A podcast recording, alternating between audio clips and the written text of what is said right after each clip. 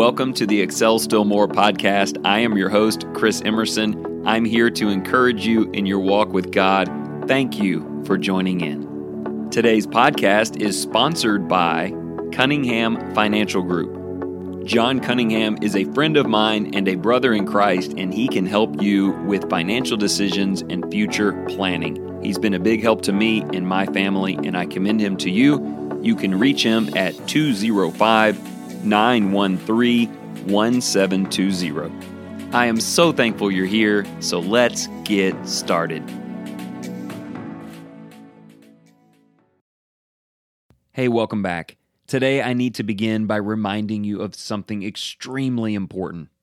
You are a vessel, created and recreated by God to be filled with the Holy Spirit so that you can pour the Holy Spirit into the lives of every person you meet and no. I honestly cannot think of anything more important than that to tell you. I've made the commitment to preach that sentence everywhere I've gone this year and maybe for years to come. Embedded within it is this crucial concept that you are valuable, that God has saved you and continues to utilize you to carry out his good work in connection with the Holy Spirit. And while we could build several lessons excavating all of the details behind those concepts, in the end, in practical terms, it really just boils down to Galatians chapter 5 and the fruit of the Spirit. It is this basic idea that everywhere you go and every person that you meet, God has sanctified and directed you to pour love, joy, peace, patience, kindness, goodness, gentleness, faithfulness, and self control into those people's lives. I've talked about this in previous episodes. Trying to carry all nine of those qualities every day is pretty tough. So I wake up in the morning on my way to brushing my teeth and I touch nine tiles in the bathroom love, joy, peace, patience. And then after brushing my teeth, I go back and pick one. This will be the centerpiece for today. I then sit down with a cup of coffee and the journal and I write some prayers that include that word that may even discuss with God specific moments planned throughout the day where that quality is needed. And more specific to our content today, for the most part, that is all very transactional. It has to do with people I will sit down with or spend time with or interact with. And while all nine of those are incredible and we should work on each of them, I submit today that kindness is the hidden jewel among that list. I like the fact that it is entirely transactional. You don't think about kindness without thinking about interacting with someone. Being kind is not self contained, it is evidenced and noted by the kind of conversations that you have, your willingness to give the right of way to someone else, or even the way you respond when someone treats you poorly. You might could argue that things like love and joy and peace are mainly dealt with on the inside and then indirectly touch other people. But not kindness. It is all about other people. And as I would love to submit to you today, it is very powerful. It has the ability to change the tone of a room immediately. And I want you to come to expect that kindness has that kind of an impact. Firstly, it is of the Holy Spirit. It is a quality of God prescribed to you because of the difference it can make. And so the layout today is the exploration of that. We will begin with a basic definition, some generic ideas, and then as we zone in, we'll talk about marriage a bit and finally, I have a little list of practical application for you to think about this week. So let's begin with the basic worldwide present day definition of kindness it is the quality of being friendly, generous, and considerate. So I don't know exactly where you are right now or what limitations you have of writing things down or taking note of them, but find a place to record this. Kindness is friendliness generosity, and being considerate. Now, when you think about those words, I want you to ask yourself Am I becoming the kind of person who exudes those qualities as the standard level of care and consideration? when I meet a stranger, are these the kinds of things that they get from me from the very beginning? Have I extended this common courtesy into the lives of the people that I see every day? And have I grown in the Holy Spirit to the point where I can maintain levels of friendliness, generosity, and consideration even when I'm under distress or facing opposition? We often argue that every good thing you hope to build for the rest of your life will be founded with love. If you do not care for the person in front of you, there is nothing good that can happen, but anything is possible when you do. I still stand by that, but I would like to add kindness as the first and most consistent method by which you share that love. And everything that comes after is dependent upon it. Maybe I'm a bit of an optimist in our world. I know it's kind of a mess out there, but I think common courtesy and kindness is still alive and well in the world today. I also believe that most people are predispositioned to want to be nice. And if we looked around, we would probably discover that it still exists in great quantity in what we might call small kindnesses.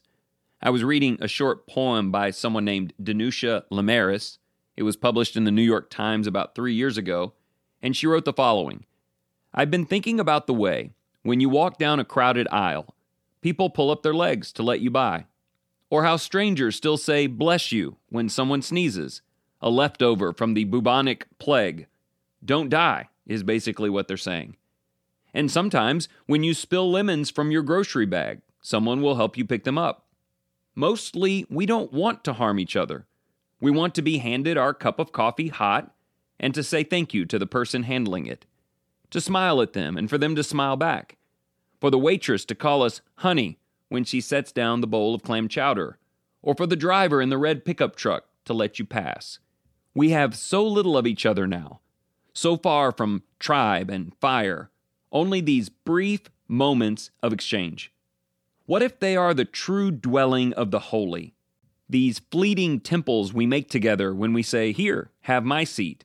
Go ahead, you go first. Or, I like your hat. I really like the way that's worded. It helps us see that being kind is a quality of person that is exemplified in the smallest and simplest of occasions, and it's really those daily habits that prepare you to maintain it when situations get much more difficult. And I also love this concept that there is power in kindness, in that you can genuinely shape the tone of someone's day with a simple word of compliment or moment of grace. It's funny, I had just read that quote and was about to start recording, and I thought, I'm going to run to the grocery store and get some coffee. And I walked around the corner of an aisle, and there was a woman coming towards me who was looking down and didn't see me. We were pretty close to a collision, and officially, in a court of law, it would be ruled that I had the right of way, I think. But I went ahead and stopped anyway and kind of waited a second, and she looked up at me, and I smiled at her, and she smiled back, and she walked off. And I noticed as she turned that she was holding a bag of lemons. And it made me think of the quote that I just read to you. Maybe a tiny act of consideration can even keep some lemons from rolling across the floor. So ultimately, our first observation is from the old D. Bowman articles Be Wise Small. And while you and I get that pretty well when it comes to a stranger in the grocery store or someone who comes to a four way stop at the exact moment you do, maybe the real challenge is to be friendly, generous, and considerate to people that we know very well, where there is a bit of history that has some ups and downs, and maybe more than a small measure of pride. This naturally draws my thinking to marriage, so I'd like to talk about that for a little bit today. You can apply what you're about to hear to any other interpersonal, well worn, and well known relationship that you have. But I can say with all honesty that the biggest secret in my marriage to Summer that has made it better than it's ever been was not in any way complex. It didn't take a hundred pieces coming together. I just needed to be nice to her to make kindness and consideration the base level for all of our conversations, from the inconsequential to the confrontational.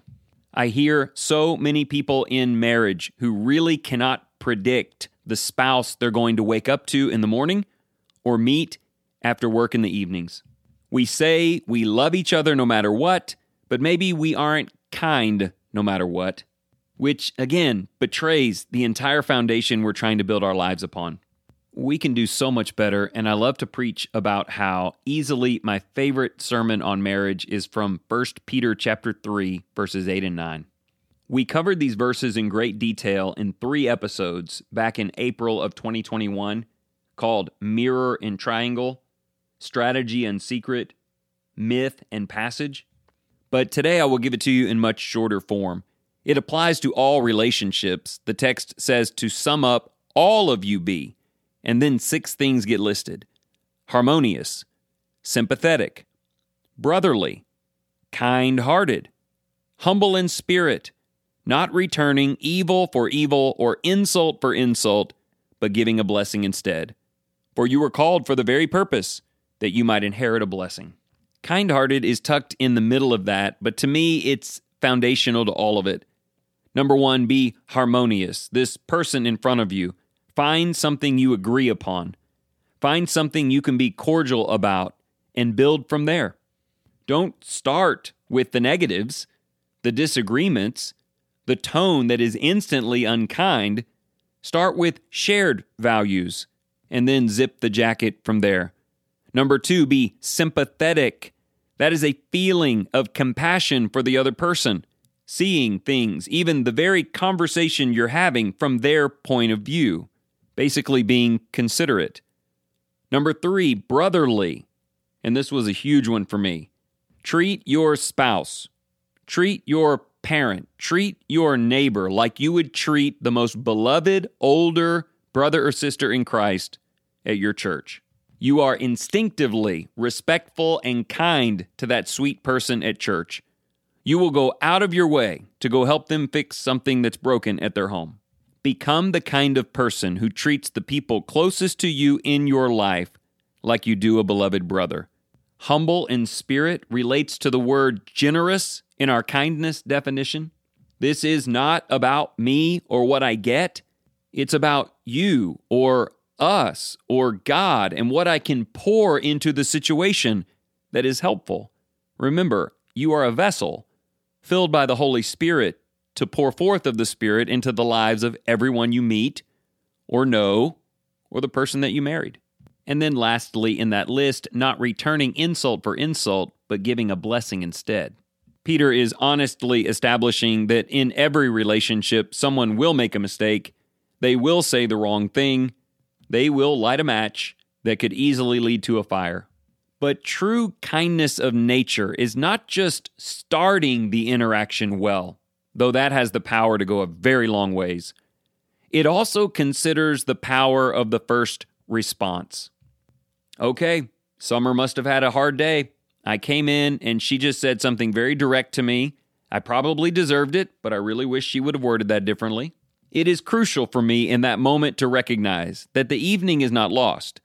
What I say in return, where I decide to take this thing, which spans from saying, I'm sorry, babe, I'll do better, to some incredibly unkind retaliatory defense, is going to define or very quickly and powerfully redefine the entire feel of the room. Kindness begins a conversation with something considerate complimentary if possible. And when something unkind is tossed into the mix, it returns blessing for insult, which, when executed with true consideration and not trumped up sarcasm, simply does amazing things.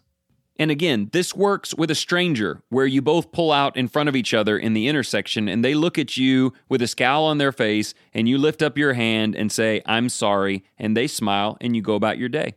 And it also works when someone who knows you very well picks at an old wound for whatever reason and you tell them that you love them and you'd love their help to do a little better.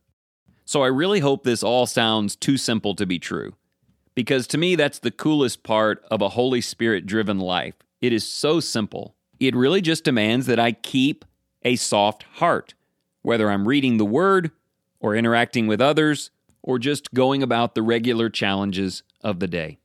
Okay, so I only have a few minutes left, but I hope I can interest you in some next level stuff. You might be the kind of person who says, I want to be more like this, I feel this towards others.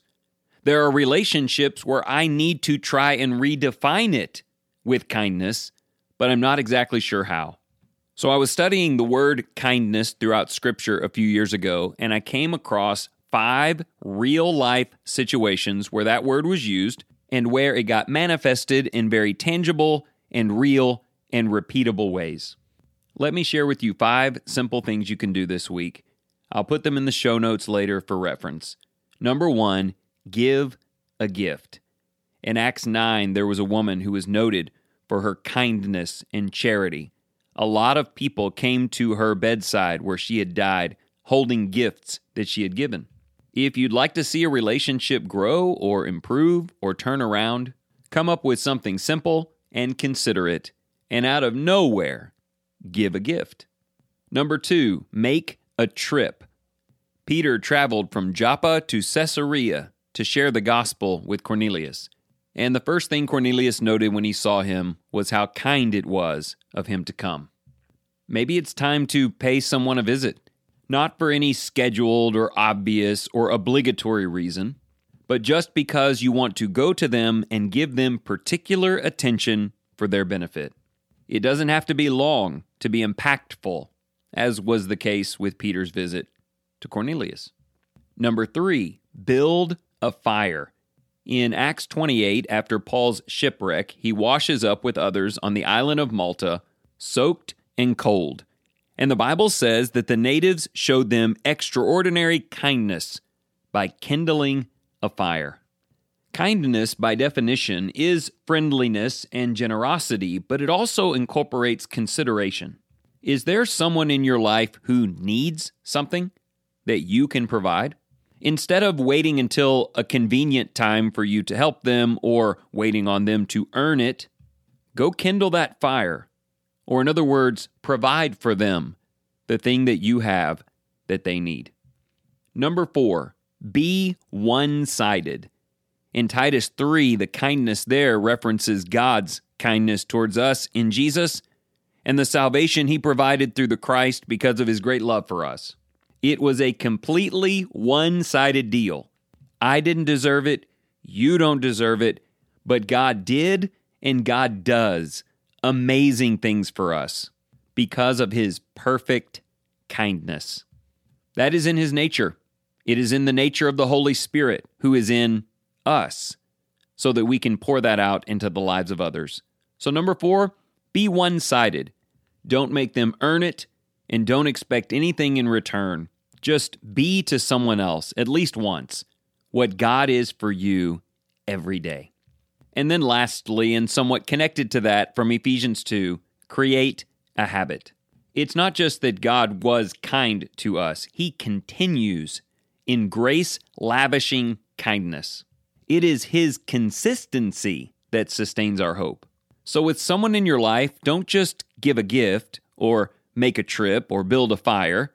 Don't just be one sided one time, but start something new, something courteous or friendly, and be consistent with it. To reference our discussion on marriage, tell her you love her every morning. Bring her her favorite candy twice a month.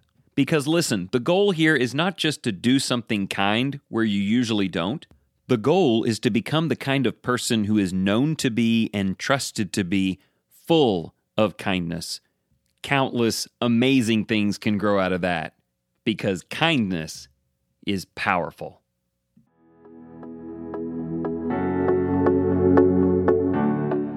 Thank you so much for joining in today. If you enjoyed this program, consider sharing it with your family and your friends. And if you're just in search of deeper Bible study or you want to share the message of Jesus with the children in your life, remember to go to creation to revelation.com. This wonderful company, run by Christians, provides beautiful illustrations of Scripture from beginning to end, putting the spotlight on Jesus.